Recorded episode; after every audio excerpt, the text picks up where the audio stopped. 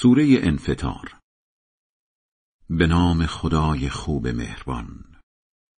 وقتی آسمان به هم بریزد وقتی ستارگان از مدار خود خارج بشود وقتی دریاها سر به تقیان بگذارد و وقتی قبرها زیر و رو بشود هر کسی می‌فهمد چه ها کرده است و نکرده است. ای انسان ها با وجود این همه بزرگواری خدا در حقتان چه چیزی باعث شده که در برابرش گستاخی کنید؟ همان که شما را آفریده و خلقتتان را کامل کرده و ویژگی هایی متناسب به شما داده است و به هر صورتی که صلاح دانسته ساخته و پرداخته تان کرده است.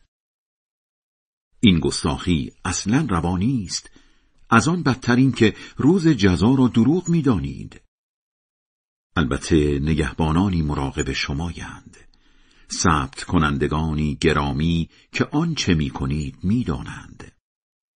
به یقین خوبان غرق در نعمت بهشتند و تبهکارها غرق در عذاب جهنم که روز جزا در آن سرخ و سوخته می شوند و دیگر از آن بیرون بیا هم نیستند.